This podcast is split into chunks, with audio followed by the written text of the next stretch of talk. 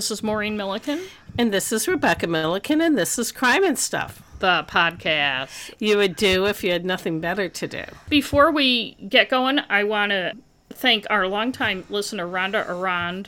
I hope I'm pronouncing that right, who made a generous donation that has allowed us to buy um, some audio equipment, an audio interface. We're not using it tonight because I just got it and I haven't had time to make sure I'm using it right. But it's going to help us not only make our sound better, but also when we have uh, more than two people and some other things. So thank you, Thank Rhonda. Thank you, Rhonda. And Rhonda's one of my oldest friends. I've known her since third not grade. one of your not one of your oldest friends, but one of the the friends you've had for the Longest longest amount of time. We've She may be old. Like, is she like ninety or? Uh, No, she's we we No, went to grade school together and high school. she made a nice donation a couple years ago too. Very supportive of us and would like to help us make Yes, sound better. she's yes because she's been in the radio business, so Yes. she she knows. The only thing it can't help us with, Rhonda, is our voices. which I'm are always going to sound like this. Yeah, And but you know, And speaking of sound, if you've been listening, you know that we record at home. We're kind of loosey goosey about setting, and it is weirdly hot tonight here in central Maine. it's muggy. Yeah, And so I have my windows open, and I thought we were going to be delayed. Actually, we were a little delayed because the little restaurant, one of the only ones in town, it's um, kind of a across the way, about a block away from my house, was not only having live music, but apparently a loon calling contest. And I'm not making that up or being glib about the It's music So it's so Maine. loons are beautiful, beautiful birds, and I'm lucky enough to live between two lakes in central Maine. And until the climate crisis takes hold a little more, I nightly hear loons calling, and they're beautiful. But part of living somewhere like this is loon calling contests do crop up. And when people try to sound like loons, it's not pleasant and i was afraid it would have an impact especially people somewhere where they're drinking um, and i was afraid it would have an impact on our recording tonight but i think they're all done so That's hopefully good. yes Very good. And do you So- have an update I do have... don't. Oh. That, unless I was supposed to, but I Um, can't think I of think anything. I was supposed to, and you'd think that since we took a few weeks off, we'd have our all our ducks in a row. No, I changed- I just changed- haven't had time. Well, I've changed jobs again, so Yeah, you changed jobs, and I I quit jo- my job, but I do have work. It's freelance work, and I'm still. I, I won't go into a whole thing, but it wa it was just the wrong week. A, a freelance job I've had for almost five years, where the money isn't great, but it's needed. Went through a very annoying. Uh, it was the wrong week for this. A very annoying change software-ish email-ish kind of thing is sounds simple enough but the workflow for me and the other woman who does editing for them is so byzantine that it completely threw our jobs into chaos and no one at the company. And i can say this with confidence i'm sure none of them listen to this podcast. And if they do they can eat my grass because i don't get paid enough to care. But it threw things into such chaos that Linda, the other editor, and I had to figure out ourselves how we were going to do things, and it ended up completely upending my schedule in my new freelance world. Hopefully, though, things are back on track and I can um, pursue the life without shackles of the man. And I did get a little stuff done on my book. Since I don't have to use the phone a lot now, I'm I've gone to the library in Augusta to write some days because even though I live in a very nice little town, it's incredibly noisy. Um, between the renovation project next door, the who owns the wooden boat place down behind my property, who uh, there's just constant noise coming from there. Story for another day. and the deep attention to lawn care that many of the people. Who live around me. Not my next door neighbors who are wonderful people, and I'm sure they don't listen to this either, though. But the people across the street who are rarely there, but, But desperately want to have a even, nice lunch. I know I was going to say, even though they're not there very often, they want their yes. yard to look perfect at all times. Mm-hmm. Like they spend a lot of money on, it seems. Yes, on- they have a five man crew who comes weekly to blow and it. mow and make their that it's basically an empty lot behind their house that's weird. across from the front of my house. It used to be woods, but they cut down a lot of the trees, so now it's like this grove with lawn. It is weird. But the rich are very different from us, aren't I they? guess. So I guess since we don't have updates, Ooh, I can launch right into my story. I can't And wait. this I may don't end know up what being- you're doing. I'm very I know you don't. And this this could be our shortest episode since 2016, and when when we first vowed to do hour long episodes and then mm-hmm. stop doing Okay. it. I came across this story by accident. I was looking for something else and stumbled on it. And given how interesting it is, I'm kind of stunned by the lack of information about it, including in the victim's hometown paper in Massachusetts and in Florida where she was murdered. It's an interesting murder and it's just very strange. There's so little about it. But I did glean enough to make it an interesting story. Oh, good. Most of my information is from WINK, a Fort Myers, Florida Ooh. TV station, Fox 4, another Florida TV station, and Southwest Florida Crime Stoppers, which is a nonprofit group that produces videos and, and they're almost like news videos, except for there's a little bit of lack of information, but I'll give to them. They do they do a nice job. If I got anything from any other source, I'll say so, but those are the main places. There was supposedly a true crime documentary show episode made about it.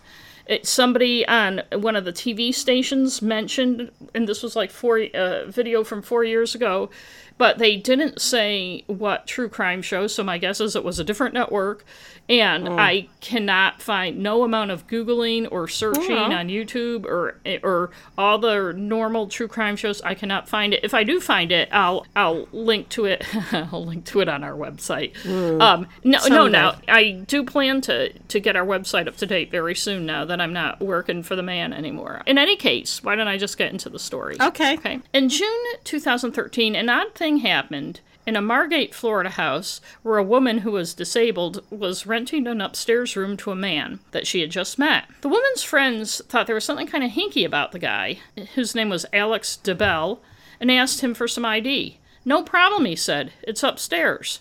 I'll go up and get it. But when he went upstairs, instead of getting his ID, he jumped out the window and ran away, leaving all his belongings behind Well, him. that's a red flag.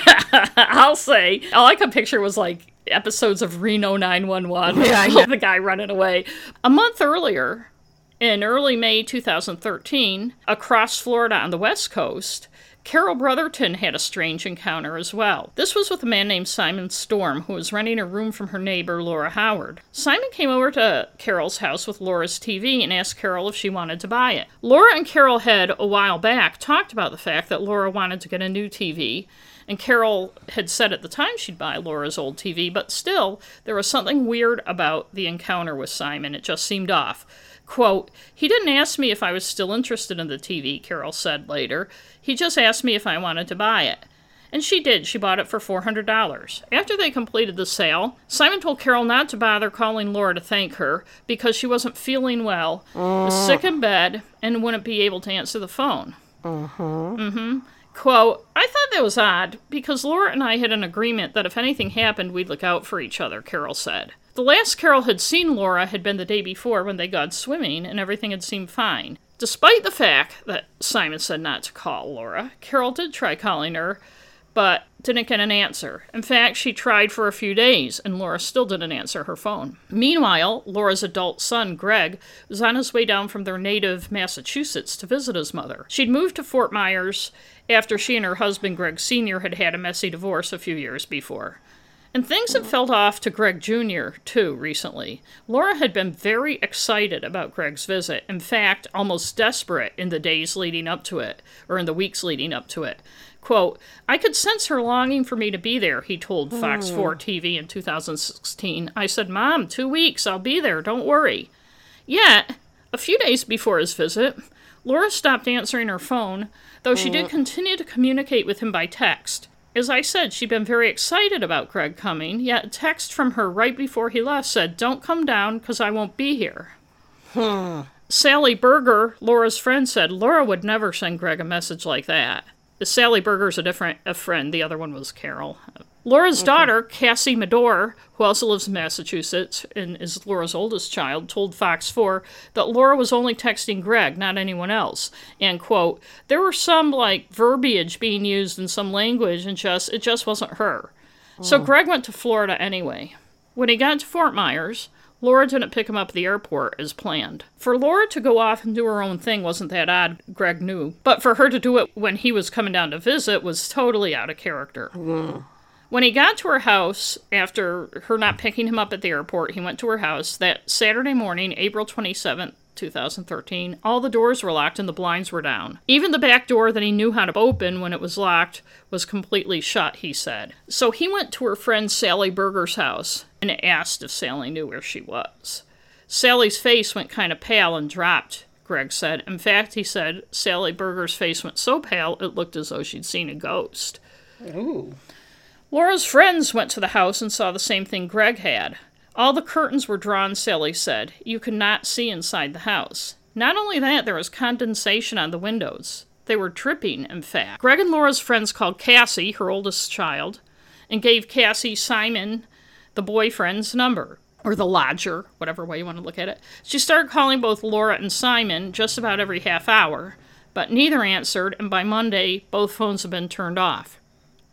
Sally also called Laura's number at some point, leaving a message Laura, if you don't call me by 6 o'clock tonight, I'm calling the police to report you as a missing person. I'm not sure if Sally did that, but Cassie also called the police after fruitlessly trying to reach her mother on the phone for several days and told them something was wrong. She knew in her gut something was wrong. She told the police to go to the house and force entry and told them she was coming down on the next plane and if they weren't going to force entry to the house, then she'd go. Even if they were going to arrest her, she was going to break into that house. On Friday, May 3rd, 2013, Cassie arrived in Florida and she and the police, apparently accompanied by Laura's friends too, even though there aren't many stories about this, uh, the information is different in all of them. But they all went to the house. There was very cold air coming out of the doggy door, which was hmm. unlike Laura, who didn't blast the AC. The police broke in, the house was freezing, the AC on full blast, and someone had put wet towels to block the door cracks. Hmm. They found Laura dead in the bathtub in a state of extreme decomposition. Greg said when he pulled up to the house that day, his sister was outside sobbing. Quote, That's when I knew what had happened, he said. It's hard to nail down specifics of Laura Howard's life and of her death. Even her obituary didn't have much about where she'd worked and other stuff about her life. It does say that she followed in the footsteps of her mother, Lorraine Anderson, showing care and compassion to all those in need. Laura was a dedicated pianist, gardener, and active community volunteer. She enjoyed nothing more than hosting family gatherings. She will be remembered for her beautiful smile, laughter, and free spirit. And my guess is this is just total speculation. She may have been a homemaker. I think her husband owned some kind of computer software company, mm, from what little I can find out about them. You'd think everybody's life would be an open book these days, but I know. it's not. She was born in Norwell, Massachusetts, and was a 1979 graduate, the same year I graduated from high school, hmm. of Norwell High School. Back then, she was known as Lori Lee Mylott, which was how she was listed in the yearbook. Where other kids had a quick quote and what extracurriculars they'd been t- they'd taken part in, Lori Lee had none of that. All she had was a lyric from Carol King's "Beautiful." Quote. I have often asked myself the reason for all the sadness in the world, where tears are just a lullaby. If there's any answer, maybe not. Oh, but we can try. Unquote. And from what little I can glean, she got married shortly after high school, and her daughter Cassie was born just a couple years later. Fun fact also, on the facing page of the yearbook, which the Norwell Public Library has on their website, so I was able to find, thank you, Norwell Public Library, is Rob Mola, who was in my college class at Holy Cross, oh, class of how 1983. I barely knew him, but there you go. Small world. That's weird. And he's now apparently the director of HR for the Universalist Unitarian Association. Interesting. So, um, yeah, it is interesting. It's in some ways, I mean, where I went to college in Worcester, Mass, there were a lot of kids from the Boston area, yeah. Catholic kids particularly. But it's still weird when you're doing something like this to Yeah, and somebody you know pops because. I, I was looking through the yearbook to see if the guy she married was in there, which he wasn't. But then I'm like, oh my god, there's Rob Mola, and his picture looks very much like his picture in our college yearbook. Yeah. Um, but anyway, Laura lived in eastern Massachusetts most of her life, but her mother and other family members also lived in western Maine. Before she moved to Fort Myers, she'd apparently lived in Maine for a while, possibly with her mother in Gilead or other family in Standish. Gilead's Ooh. in western Maine on the um, New Hampshire border. Standish is in the Sebago Lake area. Her daughter had referred to the divorce as messy. Her ex husband was not listed in her obit, which isn't totally abnormal. I have done many, many obits in my newspaper career, was obit editor on and off for the New Hampshire Union Leader. And some people list their ex as the father of their children, or just list their ex, and some people don't. But I, I'll also say the lack of information on Laura Howard her past and on this case is mind boggling here in 2021. Apparently, no Maine or Massachusetts newspapers picked up her murder.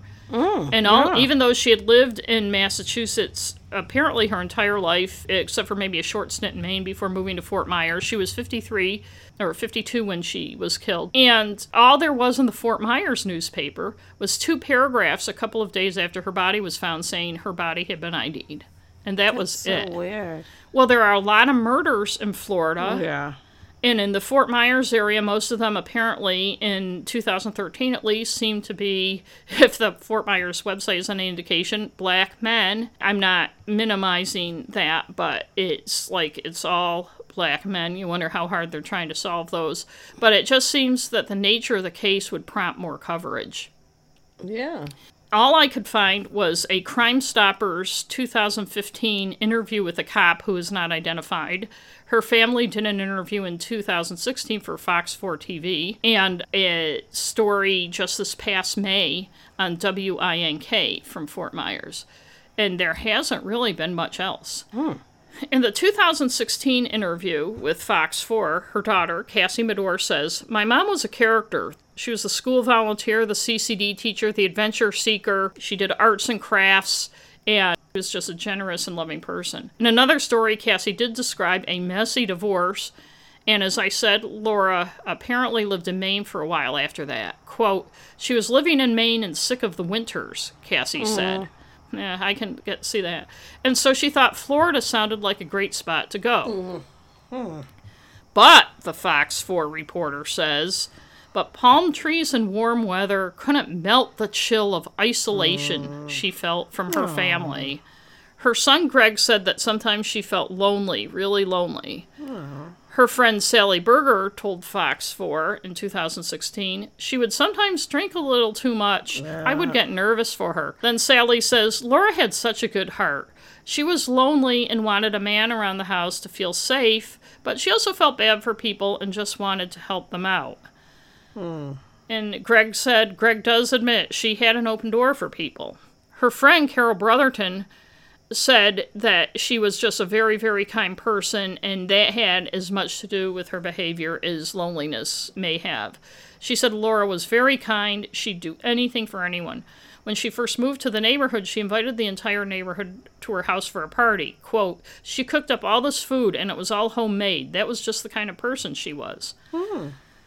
Her friend Sally Berger told Fox 4 that Laura had taken in two lodgers in her spare bedroom over the few years that she'd lived in the neighborhood. Simon Storm was the second. Yes, sounds more on that. Yes, fake name. yes, Okay. yes. Simon, quote unquote, told Laura he'd he'd snuck over the border from Canada and mm-hmm. hitchhiked to Florida in order to track down his ex-wife who'd taken off with his kids. He he hmm. looked like he was like maybe in his late 40s, early 50s kind of guy. Dumpy guy, mustache, balding, nothing to write home about. That's my assessment of the photos. The Fox 4 reporter asked Sally Berger if Simon's story was believable. Hmm. It sort of was, Sally said. The way he said it, it was believable. His name wasn't believable, Sally. Well, we believed it anyway and felt sorry for him. Oh, poor Simon, you know. Friend Carol Brotherton, however, told WINK, I said, Laura, do you think this is a good idea? What do you know about this man? Laura told Carol that Simon was doing odd jobs around the house in exchange for the room. Sally Berger said he was more than just a lodger. It was a friendship that had benefits, Sally told Fox 4. She didn't want a relationship, but Simon kept pushing and pushing for more. Laura was beautiful, kind, and generous. Laura had actually met Simon through Sally. Quote, He was working for a landscaper that did my yard, Sally said. We believed him and felt sorry for him. Laura ended up taking him in. Cassie Medora, Laura's daughter, didn't even know Simon existed. Quote, I didn't know this man was in her life at all, she said. And to me, that shows that Laura had reservations about him. Oh, yeah. Because who doesn't tell her well, what mom like my age who has a daughter in her in her um 30s does not tell her daughter that she's got a beau living in the house. Exactly. And son Greg did know about him, but not much. What he did know was that Laura didn't want Simon around during Greg's planned week long visit. Hmm. Quote, She wanted the house for me and her. She didn't need him around, Greg said. When hmm. police found Laura's body, she'd been in the water for days. Hmm. Again, even with the stories about it, the timeline isn't clear, but it was it seems like it was about a week. Somebody says 4 or 5 days, but then given the, the timeline, it seems like it would have been a week or more. In any case, they had to ID her with dental records. As I said earlier, the AC was turned down as low as it could go, and wet towels were shoved under door cracks, apparently in an attempt to keep any odor of decomposition from escaping. Ugh. Trish Root of Southwest Florida Crime Stoppers said, We can't tell if she was strangled, we can't tell if she was suffocated, we can't tell what happened to her. What everyone did know was that Simon Storm had probably killed her, and he hmm. was nowhere to be found. The same day Laura's body was found, her car was also found across Florida on the East Coast in Margate. Hmm. A month after that, in Margate, the same town Laura's car was found, was when that weird thing happened with that lodger, Alex mm. DeBell, and the woman who was renting him a room. A cop in a 2015 video by South Florida Crime Stoppers, who is not identified, and I wish they had identified him. It's done very well. It's like a news report, but they just don't identify anybody. But anyway, he said a friend of this woman got a weird feeling about Alex DeBell, that something was just off about him. The brother, I'm not sure if it's the brother of the woman who was renting him the room or the brother of the friend, confronted him and asked to see some ID. As I mentioned at the beginning of the story, he said, sure, no problem, and he had to go upstairs to get it. Then he went upstairs, jumped out the second floor window, and ran away. The cop said he not only left all his belongings behind, but they also found Laura's driver's license in the room. Oh. They later found a duffel bag with her marriage certificate and passport with his stuff. Wow. If you're thinking, and you have mentioned this, Becky, that Simon Storm sounds like a fake name, and that Alex DeBell sounds like a fake name, you're right. Ooh, I'm He's so also smart. gone by Simon Croft, Alex DeFrey, Alex Frost, to name a few. Memo, ladies, if a guy's name sounds like it came out of a bad romance novel, check him out a little further. Or a soap opera. Yeah, or soap opera, same difference. Simon slash Alex's real name was Robert Keene, spelled, the most likely spelling is K U E H N, although, despite the very few news stories about this, many of them spelled it wrong. This was the most common spelling I could find K U E H N, but pronounced Keene. And who exactly is Robert Keene? Just like with Laura, there's not a lot of information available. Though in that 2015 Crime Stoppers video, the police and the woman, Trisha Root, who's the reporter in the video, said he has an extensive criminal record. The one story that's findable on him is telling. It's from the February 11, 1987 South Florida Sun Sentinel. There are three men, I just want to say before I start the story, there are three men in this story. All of them have a first name Robert, which can be confusing. So after I introduce them the first time, I'm going to go with their last names, okay? Yes. Robert Allen, 58, was sleeping in his home on November 1st, 1986, in Pompano Beach. Is that how you pronounce Pompano it? Beach, Pompano yes. Beach, Florida. That's where When my he- boss lives, mm. or former, now mm, former. I wonder if he knows these guys. Oh, when he heard a racket outside, a boat banging against his dock on the intercoastal waterway. Alan went out to see what was wrong, and he saw a boat tied to the dock. He went over and called out to ask what was wrong, and a teenager on the boat yelled that nothing was wrong, he just ran out of gas. Alan, though, knew a lot about boats and knew that type of boat ran on diesel, not gas. He went back into his house and called the Florida Marine Patrol. When Marine Patrol officer Robert Vogie arrived a few minutes later, he found 17 year old Robert Keene on the boat pretending to be asleep.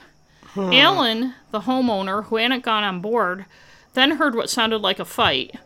He went on board to find Keene and the Marine Patrol officer grappling, and Keene was armed with a fishing knife. He had Vogie, the officer, pinned to the floor, and blood was coming out of Vogie's chest. Alan grabbed Keene's hand and banged it against the wall until he dropped the knife.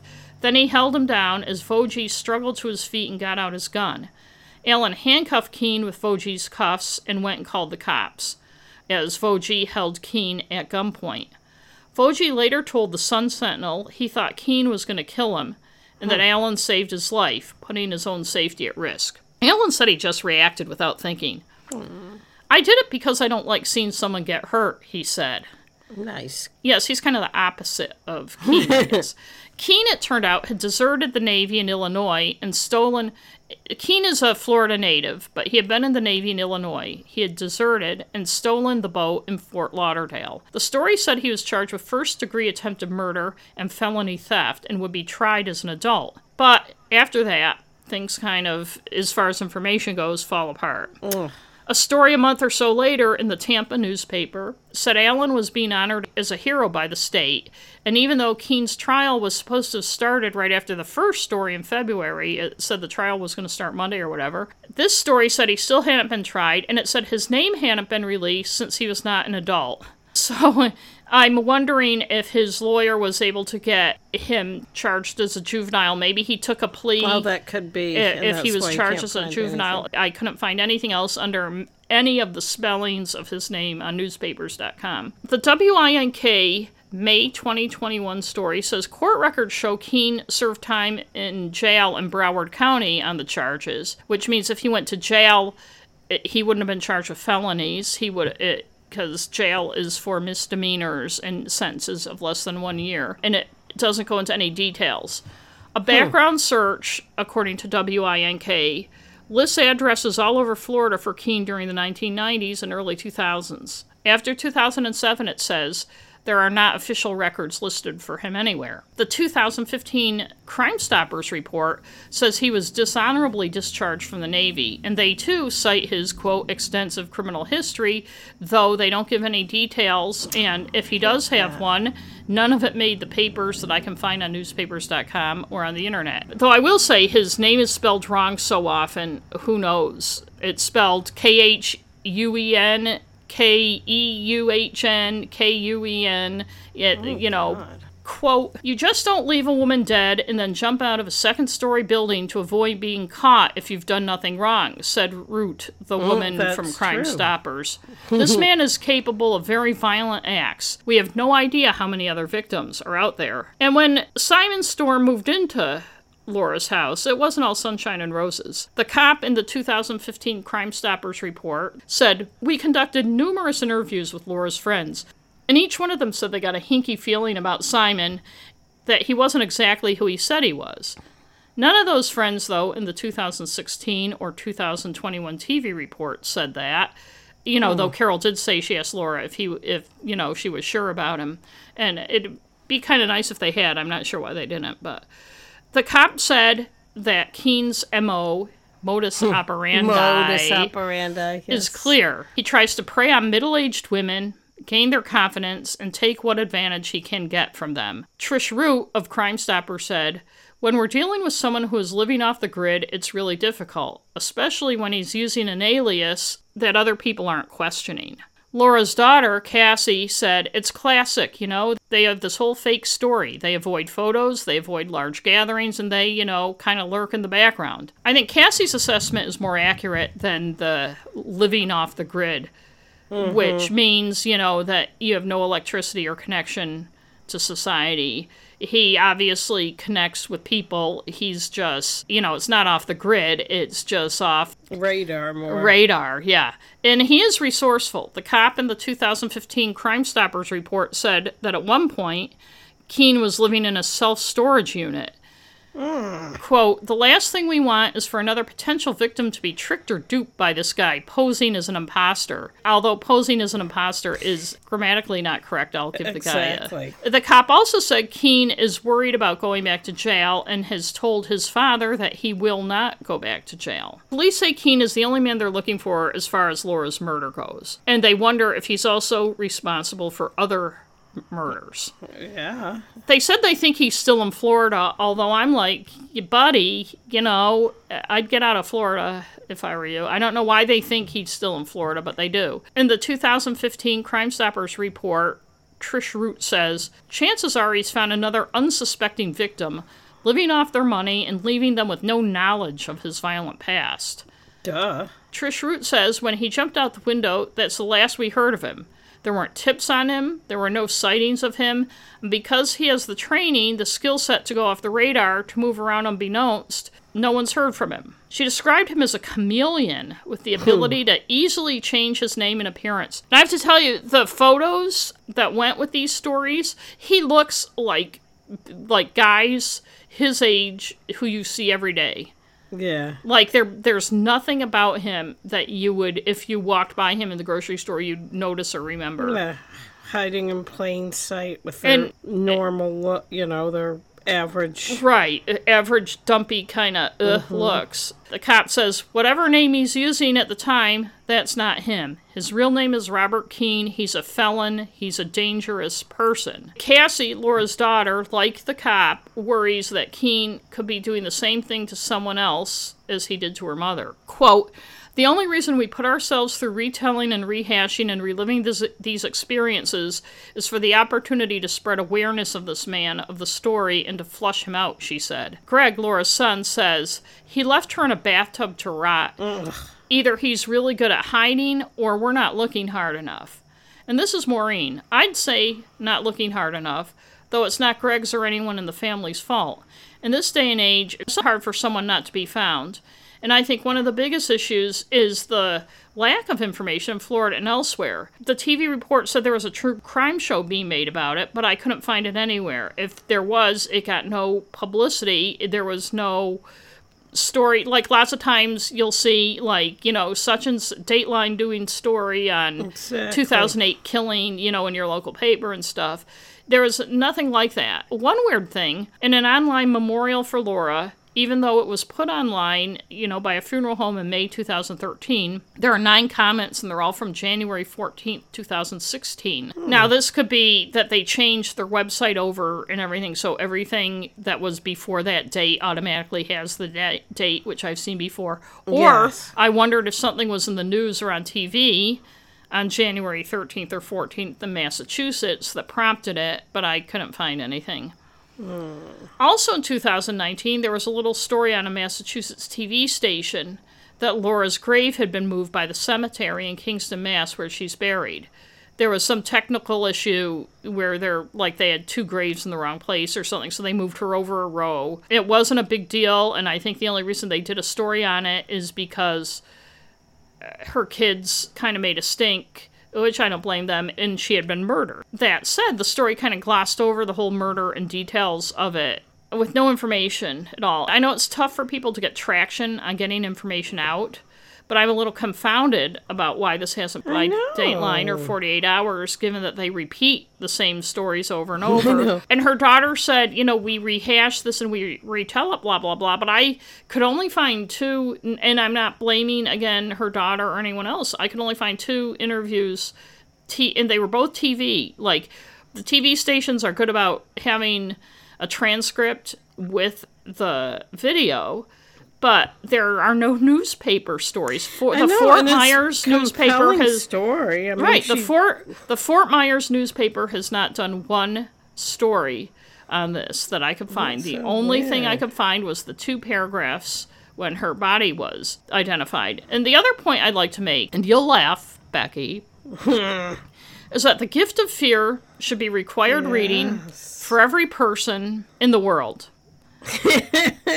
in the world. Yes, I'm not victim blaming, but I also think there's nothing wrong with checking out someone before you share your home with him. No shit. If they're gonna live with you, I know. There's nothing wrong with Googling someone, not that much on Simon Storm would have come up. There's nothing wrong with asking someone questions about not taking someone's answers at face value if he's a stranger to you and wants to live in your house.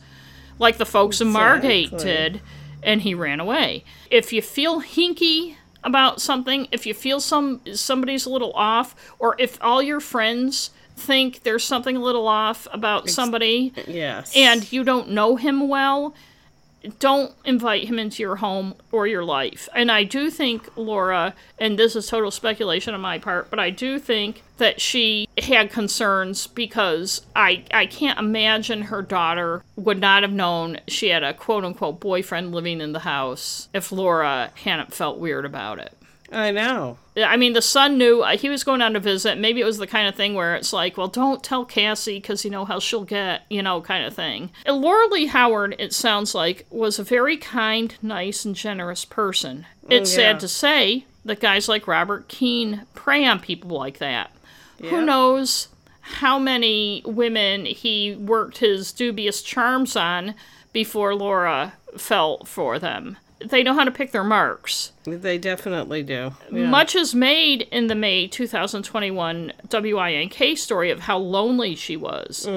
And I can't relate to that. Well, I, I just don't feel lonely. I know that sounds assholish. I, um, Yeah, but, but- I no, will what say, women, if you are lonely, find some fun girlfriends who will have your back to hang out with. Having a man in your life is only a good thing if he treats you with respect and can share your life in a way that works for you as well as for him. I know it's hard, and and it's not just our generation and older generations, but I see young women with this too who think that it's so great to be needed by a guy.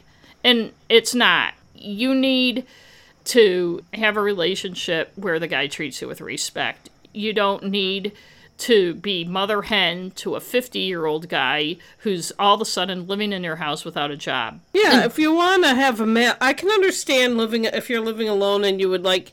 It, it is nice sometimes to have a male roommate. When there's a bat flying in my Um, Pick house, a gay guy Yes. who has a really good job. know who the guy is. Exactly. Know who he is. Sometimes people feel like guilty about checking out someone's stories or Yeah, asking well, questions. If he's going to be living in if your he's house, going to be yeah. living in your house, then check out his story and ask questions. And nobody even comes near speculating or talking about what happened that caused him to kill Laura. I know. I'm wondering if she asked him to leave. You know, her son was coming to visit. I don't know if that would do it or if she did start questioning him and he took it the wrong way. You know, the time to question somebody is before they've taken over your life. Well, I guess we'll never really know what happened. I will say it's funny there, you know, 2015 was that was in June of 2015, so that was six years ago. There was another story five years ago, and there was another story in May on TV, and they all kind of said the same thing. This guy's out there somewhere, and we can't. I also think it's interesting on the Crime Stoppers website, they have wanted kind of people who are wanted for stuff, and he's not on there, which is odd. I'll go back to what I said before, they talk on these videos as though there's been all this publicity out there and nobody can find the guy. My feeling is the guy could be walking down the middle of friggin' Main Street and nobody's going to know anyone's looking for him because there's been so little about this. Exactly. So hopefully we're doing something for it. And all of you out there who are wondering how you can avoid this, don't fall for a sob story from a stranger. That's how they pull you in. They're the victim, and you're going to make it all better for them. and read The Gift of Fear for God's sake. Yes. Okay. What do you think? And this is I had not heard of this at all, obviously, no, because I haven't. and it is weird that it got. I mean, uh, to me, it's a pretty interesting story. I mean, she's found. It's a mystery. She she's found in her tub. And, the fact that he's out there, that he's a con man who's preying on women. And you know he's still doing it. That's his way of life. How Yes. else is he going to get along? Yeah, what's the guy? That was People like him don't. They don't just decide Right. to go to Home Depot and apply for a job now. Right. You know. And how could he? you know, Yeah. and, well, except for his name spelled wrong all the time. But it, that was 2013. So that's Yeah. eight years ago. It, it just feels like Makes you wonder what. Yeah. even even though there were th those things, those TV stories, And he killed one person, at least her. You know. right? And also, you know, I know sentencing and everything else is a complicated issue, but who knows what else he had done? That, I I, mean, that whole thing when he was 17 was a red flag. What one pattern you see in a lot of cases that end up with somebody, especially domestic violence and partner violence, uh, murder and stuff, is somebody who should be more on everyone's radar Exactly. getting a lot of breaks. A guy with his history should not be quote unquote off the radar. There are ways to keep people on the radar, even if they do call themselves Simon Storm, which I'm like, what the hell? But anyway, I could go on, and uh, you know, maybe people are grateful that this story was kind of short tonight. I had hoped I could find more, but I I think I spent more time looking for information than I did writing it. You know, there was just there was just nothing. I hope that they do find him, and then you can do a, an update on it. Right. And I feel like we're doing our part because here we are doing a podcast on this thing. I try actually when I look for stories to do stuff that no one else has done, Yes. but we both do. always. I It's mean, hard. there are duplicate things. Sometimes people ask us, "Oh, why don't you do?" You know, and they'll name some big thing that's everybody's doing. First of all, I don't think people who listen to podcasts want to hear the same story over and over again.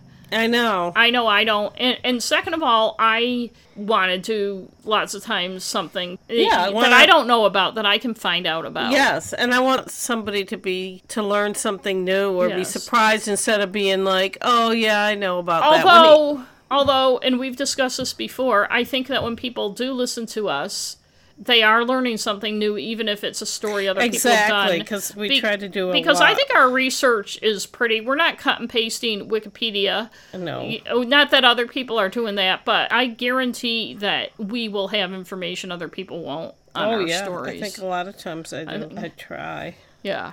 So that said, Thank do you have you. a do you have an NNW rating? I do have an NNW rating. Awesome.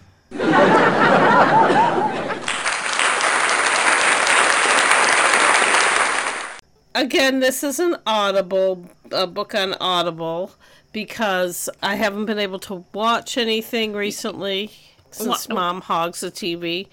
Um, because of the job that I just left, I had a lot of time there that I could listen to things. And so I listened to Audible. So I had gone through all the book authors I liked in their long books. So I downloaded Tana French in the Woods because it was nice and long. It was 20 hours on Audible, which means it must be about 800 pages at least. A lot of people like her. So I figured I would give her a try. I'll talk about the synopsis of the story more in my rating, but it's a story about it's fiction. It's a murder mystery. Dublin detectives, you know, police detectives. Young guy is the protagonist, and uh, his partner is a young woman. And they're trying to solve the murder of a young girl. So I will. Oh, everybody's so young. Oh, stop. Everyone's young. Okay, so let me just go through negative Nellies because I've got more information and then we'll talk more at the end. So, narrative cliches. I'm taking off half a point. Wait, wait, wait. Bad reenactments is the first thing. Oh, Oh, why isn't bad reenact? Oh, yeah, I did have bad reenact. I'm not taking anything off for bad reenactments. Okay. So that's why I didn't see it. Narrative cliches, uh, half a point. They have the jerky boss that everyone has, who's who's skeptical and gives them a hard time and blah blah blah.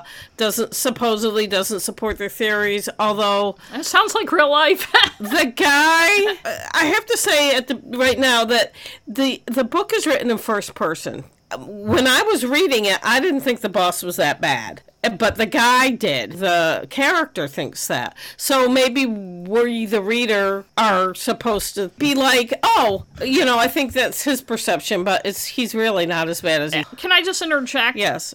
Writing's hard, but because I was reading a book where I kind of had a question is this a writing problem or does the author want me to think blah, blah, blah?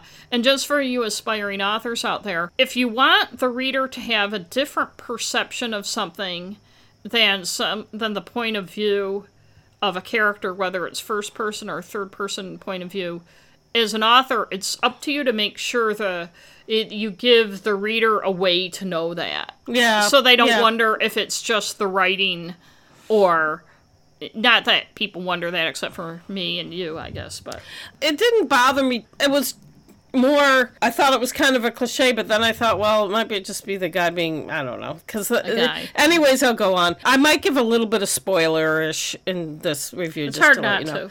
Uh, psychopath killer confessing every detail at the end. no, don't Mm, yeah. do that. But there were a lot of things that I appreciated. A lot of things about the story were not cliche. I thought that the writing was really good, and I thought the fact that she didn't make the main guy, he was definitely flawed and he was a jerk and unlikable, which I don't know. I thought she did a good job. I thought it was not a usual thing to make him do things that you were you didn't like him, but she did a good job. I thought her writing itself was really good. His partner was a little bit too perfect, you know, mm-hmm. young woman. I thought she could have been, and but then again, it was his perception of her. So it's kind of a nuance there that this is what he thinks of her at the beginning because they're good friends, and he thinks she's perfect, but she's not, and she does things that you, the reader, can see that she's not. So I don't know. It's kind of complicated. Uh, racial gender obtuseness, I'm taking off half a point. Everyone is white in the book, I think. Um, and I don't know what the racial breakdown of Dublin is, but I'm sure there are people of color there. put it this way if i can put fucking black people in franklin county maine she can put black people in dublin Yeah. Uh, the women in the book were, I didn't think, as interesting as the men. I won't take a full point because the story, like I said, the story's in first person.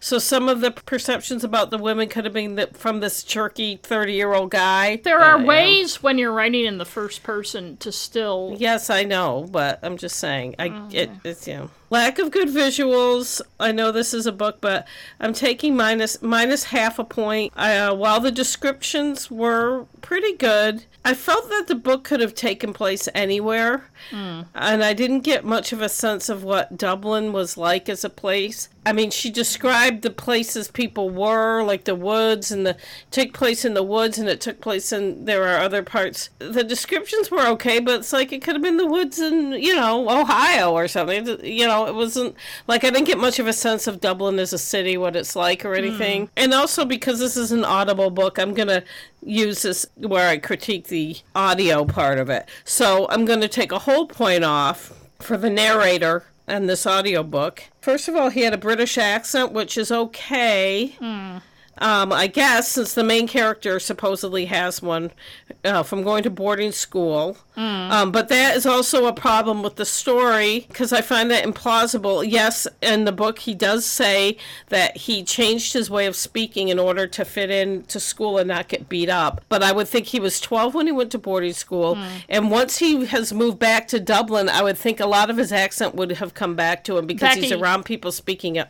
Yep. I was six years old when we moved from Elmira, New York, and I still have a partially Western New York. I know, accent. me too. Me you know. too. I mean, I wasn't six, but I mean, I had somebody ask me what part of New York I was Right. from. But I can understand, like, if you went to boarding school. If I'm talking to somebody like, with a wicked Maine accent, sometimes I can feel my accent becoming more Yeah. Maine, e- like you kind of mirror. But if you're back in Dublin, you're gonna, and what, he's 30? So he hasn't been to boarding school for Yeah. 10, 12 years. You're gonna fucking have an Irish accent. Especially when you're dealing with the public all the time and having a British accent Is is not pu- gonna go over puts well. people off. Yeah.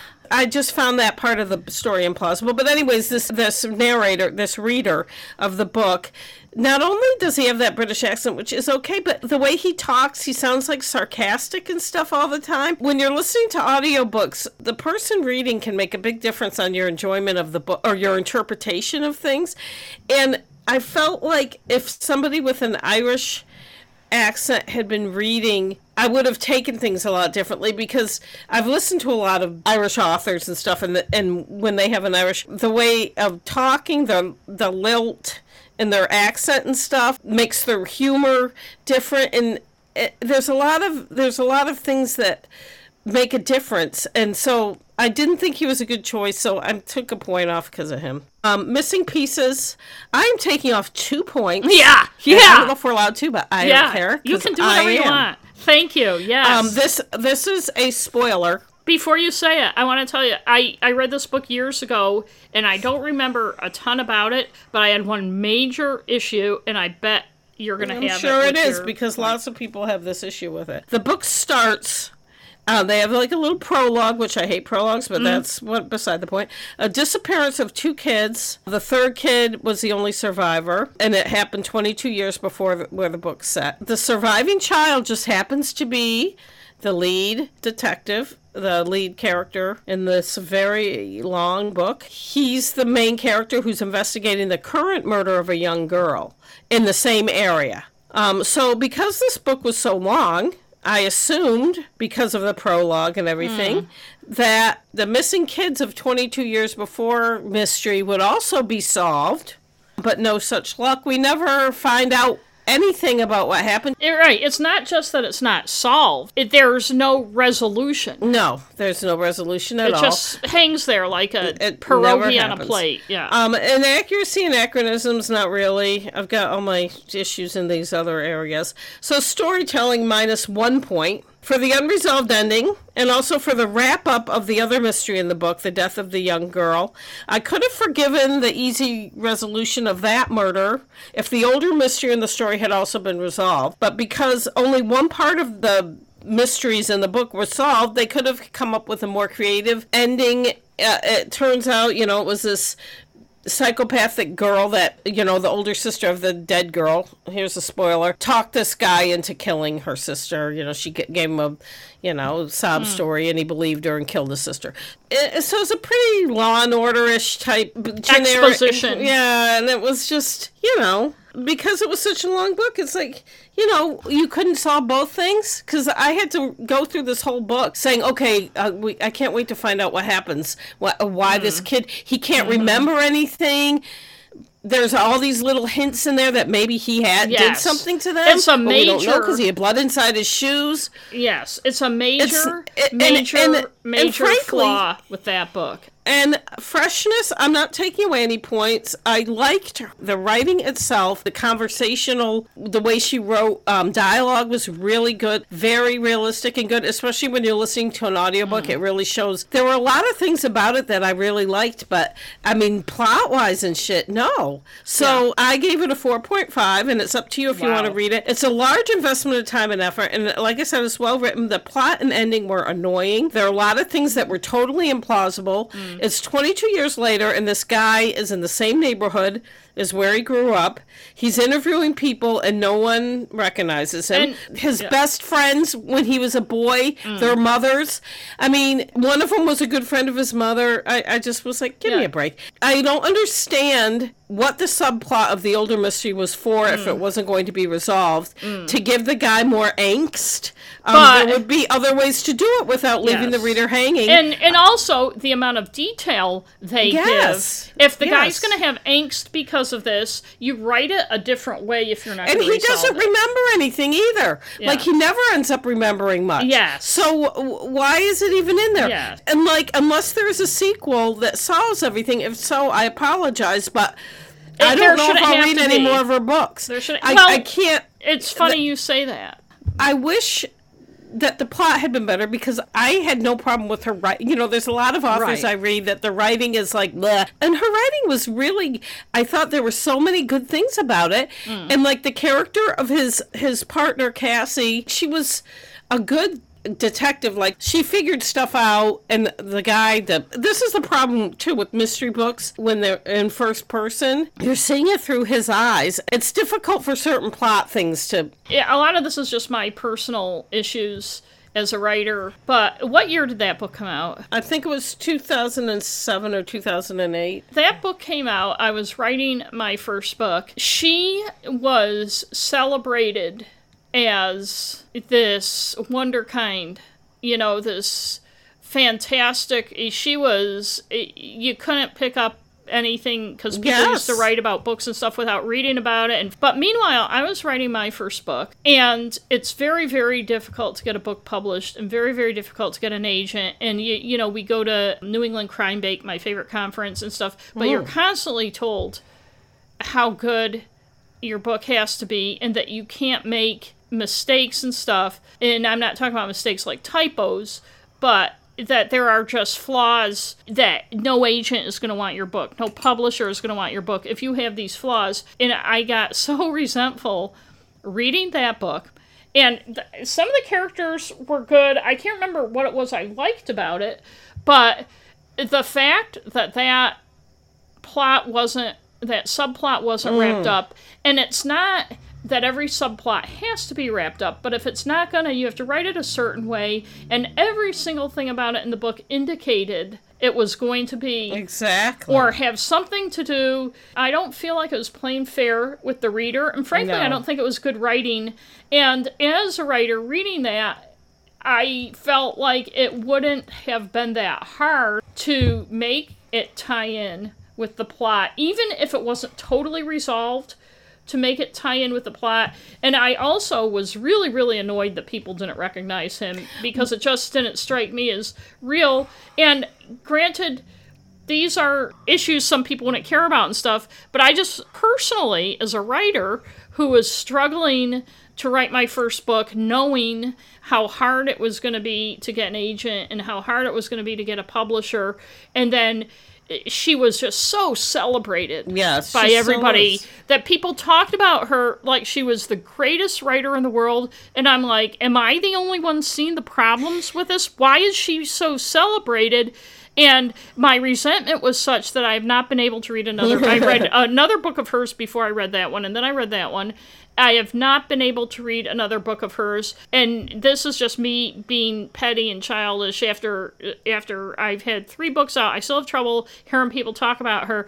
And we were at a Crime Wave, which is not Crime Bake. Crime Wave is the Maine conference, and I remember I can't remember what the panel was about. People were asking questions about tying up endings in books or something, and I brought that up as a member of the audience and remember Brenda Buchanan said I know exactly what you're talking about and I agree with you. So I'm not the only one who had a problem. Well, and after I wrote my uh, negative Nellies, I was I was just looking online. I looked on the Goodread uh, Goodreads to see what people said about it, and uh, I would say probably at least half were bitching about it and gave it one star because of that, and then the other half had gave it five stars and said it was a great book. So Yeah. people like well, as our sister Nikki said once when Billy and I were trashing Angels and Demons, not everybody's a fucking English major, you know. yeah, but. You don't even have to be No. to, Yeah, not like the fact that the said. ending sucked. Right. Right, Um, and it's not like the ending was unsatisfactory because you wanted something else to happen. No. Or that she dangled this in front of us in a one big And it isn't like you said; it's not playing fair with the reader. and, and that's a big writing rule that you have to play fair with the reader and and generally what that means is that you can't just have the murderer come out of nowhere yeah, the reader has to be given enough information to not necessarily totally solve the mystery, but when you do solve the mystery, for them to say, okay, I can see that. That makes sense. Yeah. But there's also playing fair with the reader, and that you don't weave a subplot like that and you make the reader think something is going to happen, and then you don't do anything with it. You know, it's not like they didn't have anything to do with each other and this one just can't be solved like in real life but you it's a book so you Yeah, it's to fiction. so you if you're not going to solve it you have to write it a different way. You're kind of poking at the reader and teasing them on something and then not following through. I was going to say, if I had been one of her people reading it, like I do with yours, if like if you had a similar thing, which I know you wouldn't, but if you did, I'd say, look, take this whole fucking subplot thing out, or do something with it, but don't leave it in because it's there's no point to it except for to piss people off. Well, one read of the fun things about writing is figuring out how things like that are gonna become connected. And it seemed to make a lot of people mad when I was reading reviews. The people they got mad. People got mad. You're pissed off at the and end. And it's not mad like when uh, spoiler, although this happened Like if someone dies. ago, right? When I was gonna say when Elizabeth George killed off Helen, or like in Gone Girl when you know you find out she's pregnant in the end and they're going to stay together and everyone was pissed about that. spoiler. Although there's got to be like, as far as spoilers go, there's got to be like a, an expiration date. You know, we're not talking about You know, and anything. if you haven't read it yet, that's your right, problem. right, and Sue Um, me. I know I'm probably over. I'm beating the drum, but if Tana French was just another author, yeah, mid-list author or whatever, I st- would have had the same problem. But I don't think I would have had the resentment. But the fact that she was so celebrated and Oh. everybody was gushing, gushing, gushing over her, And, I I'm think like, that was her first book, wasn't it? yeah, I think I, I'm remembering now it was given to me by a friend who- who thought it was fantastic as mm. well. So I know people have different standards for books, but I, I always feel resentment, Becky, as you know, when some big top selling writer has crap in their books that I'm like, here I am. I can't get away with this yeah. and it, people may say, well, when you're a big shot, you can do whatever you want. Well, Tana French wasn't a big shot. I know. She was know. a, a debut writer, and, and she's American, right? She she's born in Vermont, but she, it's they say she's Irish American. So well, know. i- but She's so, lived in both so places. I didn't feel like the setting was important at all in that. my feeling on setting is that you want people who are familiar with it to say, yeah, she got it right, and people who haven't been there before to say, oh, so that's what it's like there. You know, Yeah. you want it. You want people to feel. You want the setting to almost be another character. And it's funny, like, because I think of Elizabeth George, the different books. Like, there's one that took place in the Cumbria region, and there's other there one that took place on the island of Guernsey. Jersey. Oh, it was Guernsey. Guernsey. She describes them so well, and I always have to go. Then I have to go look. Right, I have to look online and find the places. And I know some people don't like that kind of exposition in books. well, it doesn't have to be exposition. I mean, you- setting you can you, weave it in so it's Well, a she, natural. and I think she does a good job Yeah. weaving it in. And I think that J.K. Rowling does too. Yes. And, and if you're going to have books that long, well, then it- well, use part them- of it is why it. is the book so fucking long? If you're not going to wrap up a plot, That's if you're not going to have what decent not- setting, what what what are you? What is going on? In, someone on Goodreads had who had a good review of it, saying it was like Rob or whatever his name would be like. Blah blah blah. Oh my past. Blah blah blah, and all this stuff. And then Cassie, his partner, would be like, "Oh, we have a lead," and then he'd be like, "Okay." Blah blah blah blah. blah. So they I were thought you said the dialogue was good. No, but they were just complaining about all the inter uh, his in Right, his his- mind stuff, right, right. memories, which I actually did not have a problem with. I just feel like, Right. You have to wrap up that plot. You can't do that. And also, like you said, with all the detail about it, it wasn't like, oh yeah, when I was a kid, two of my friends were were right, and it you know, haunts me. and it's just like and that's why I'm thing. haunted because I'm a haunted detective who. But don't haunted. have all this shit. And I didn't really have a problem with the fact that I did not like him at all. I thought he was an asshole. Yeah, I- that didn't bother me. I thought that was. I thought she did a good I- job with that. But I, it I almost felt when I read it, looking at it as a writer, and this happens uh, to a lot of writers, and you have to figure it out. But she got to the end and didn't know how to end it. yeah. and the two train tracks didn't come together the way they were supposed to. But it, given the book deal and the publisher and everything, some book editor should have said, "Okay, awesome book, but you know what? We gotta fix this ending. I'm surprised that uh, yeah, and I'm like, where is an editor to say that? Yeah, to be like, okay, when, this when, ending when is half gonna... When half the readers in the world, and I and I want to say too, as far as first person goes, it is very hard to write a first person mystery, and that's Mm-hmm. why mine are third person, multiple points of view. But you know, you still have to have a strong point of view for Yeah, you each do. character. You do. But the book I'm writing now is first person because it's not a whodunit mystery; it's a um, domestic suspense. There are different types of books Yes. that lend themselves better to first person. Yeah, I think domestic suspense uh, is uh, it is helpful because there are there are some things the person isn't Right. going to know and The corner writers paint themselves into with first person. Is the reader can only know as much as Exactly. the narrator knows. Sometimes you get these awkward part first person, part third person. I don't like you know that awful like point of view of the killer and you don't know who he is thing, which I hate. I And- hate that. But my feeling, which is why my three mystery novels aren't first person, my feeling is if you're going to go with first person, you you have to be all in Yeah. And in fact, I started my first one at first person, and I realized too it was harder where third person made it easier, and also it's easier like with third person to do what what I like to do is you know in character based books where two people have totally different perceptions of Exactly. of an can show- interaction or or how somebody feels about something and uh, Exactly. but it's this is like kind of a writers panel we're having here Yes, except I'm not a writer.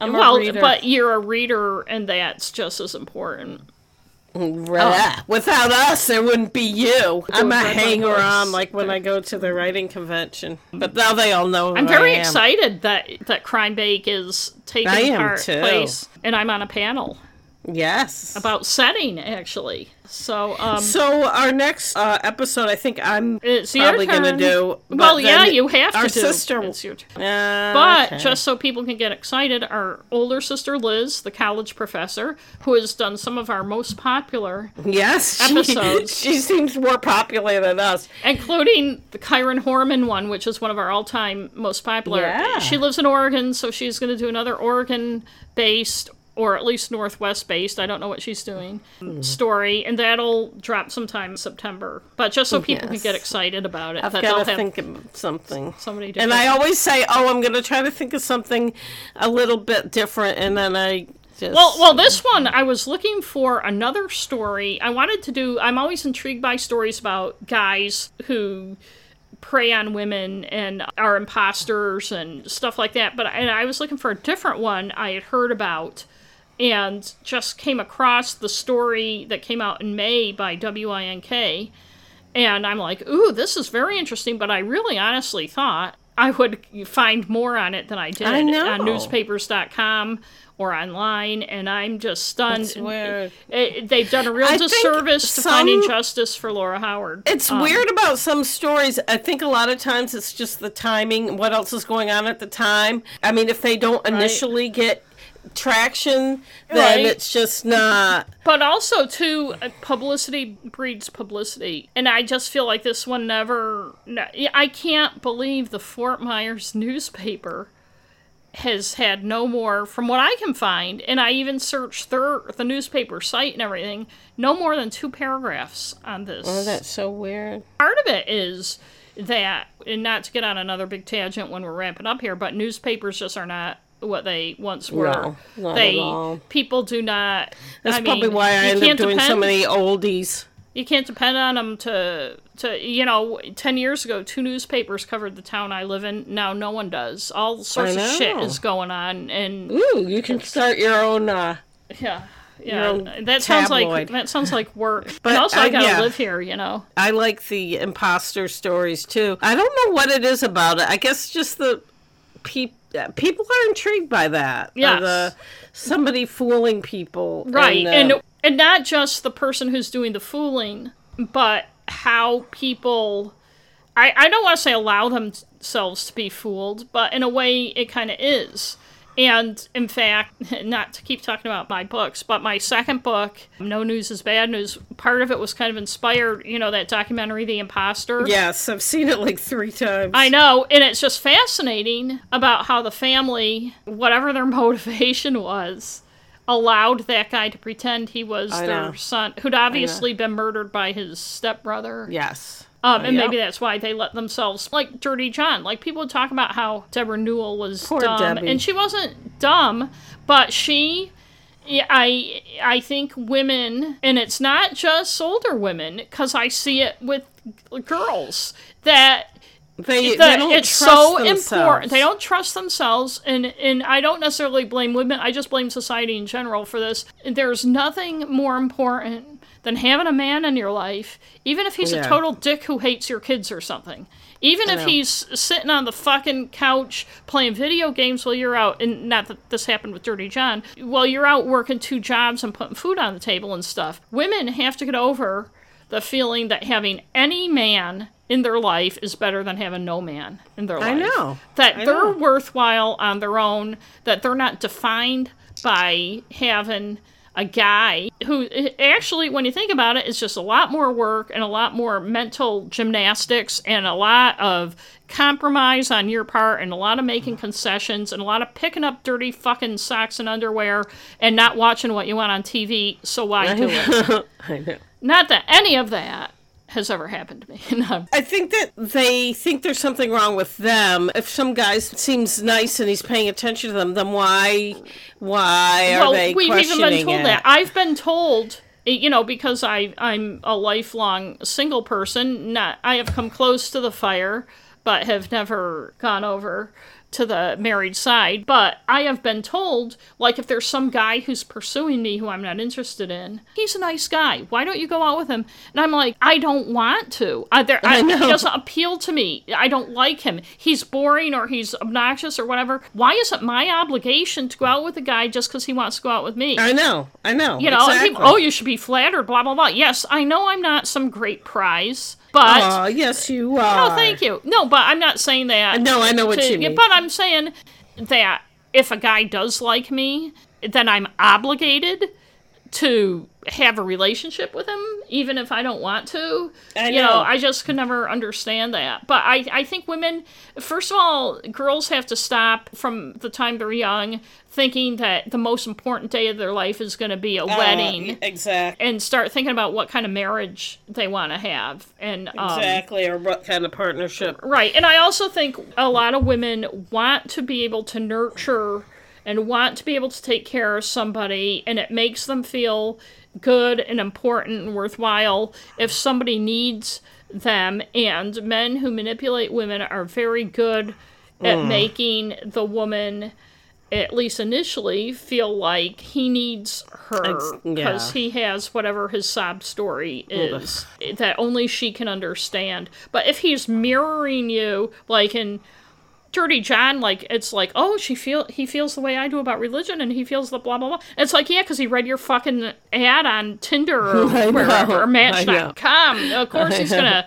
You know, it's not that he's he has thoughts of his own. It's that he knows what you want to hear. If he's telling you what you want to hear, if it's you know, then I know. To me, that's always a red flag. I That know, and too many too. presents too early know. are red. Yeah, but anyway, Exactly. Okay, so I guess we're done. yes, we are.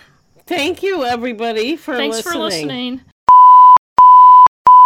I haven't done anything wrong, and he's just gotta be in his bonnet about something. It could be anything. It could be something someone said. It could be something someone told him that isn't, you know, that he wouldn't bother to ask me about. You know, it could be. Who knows what it could be? I know. You know. and it doesn't really matter. it, Like- it doesn't matter, right? And it's just like that gaslighting, that whole, oh, what, what do you, what do you need help with? Right. Like as if I never told you. Right. And like I said, told me she's like he did the exact same thing to and tried to force him out. It was all this nitpicky as shit, and and that's what I told. When I left, I said, you know, all I want to do is my fucking job. Right. I come in here to do my job. I don't I don't do anything like get involved in any of the bullshit that's going on. I come in here, I sit down every day. I don't take my 15 minute breaks. I half the time I don't take a full hour lunch if I take a lunch, and I just try to get my job done. And I, and all I've been getting is shit from people, and that is Right. the reason I'm quitting. Right. That's And he's like, "Well. I wish you'd come to me soon." I said, "You know what? I did talk to you. I talked.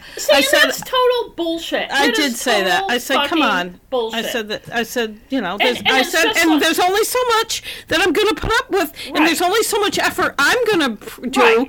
Right. just trying to do my job. Right.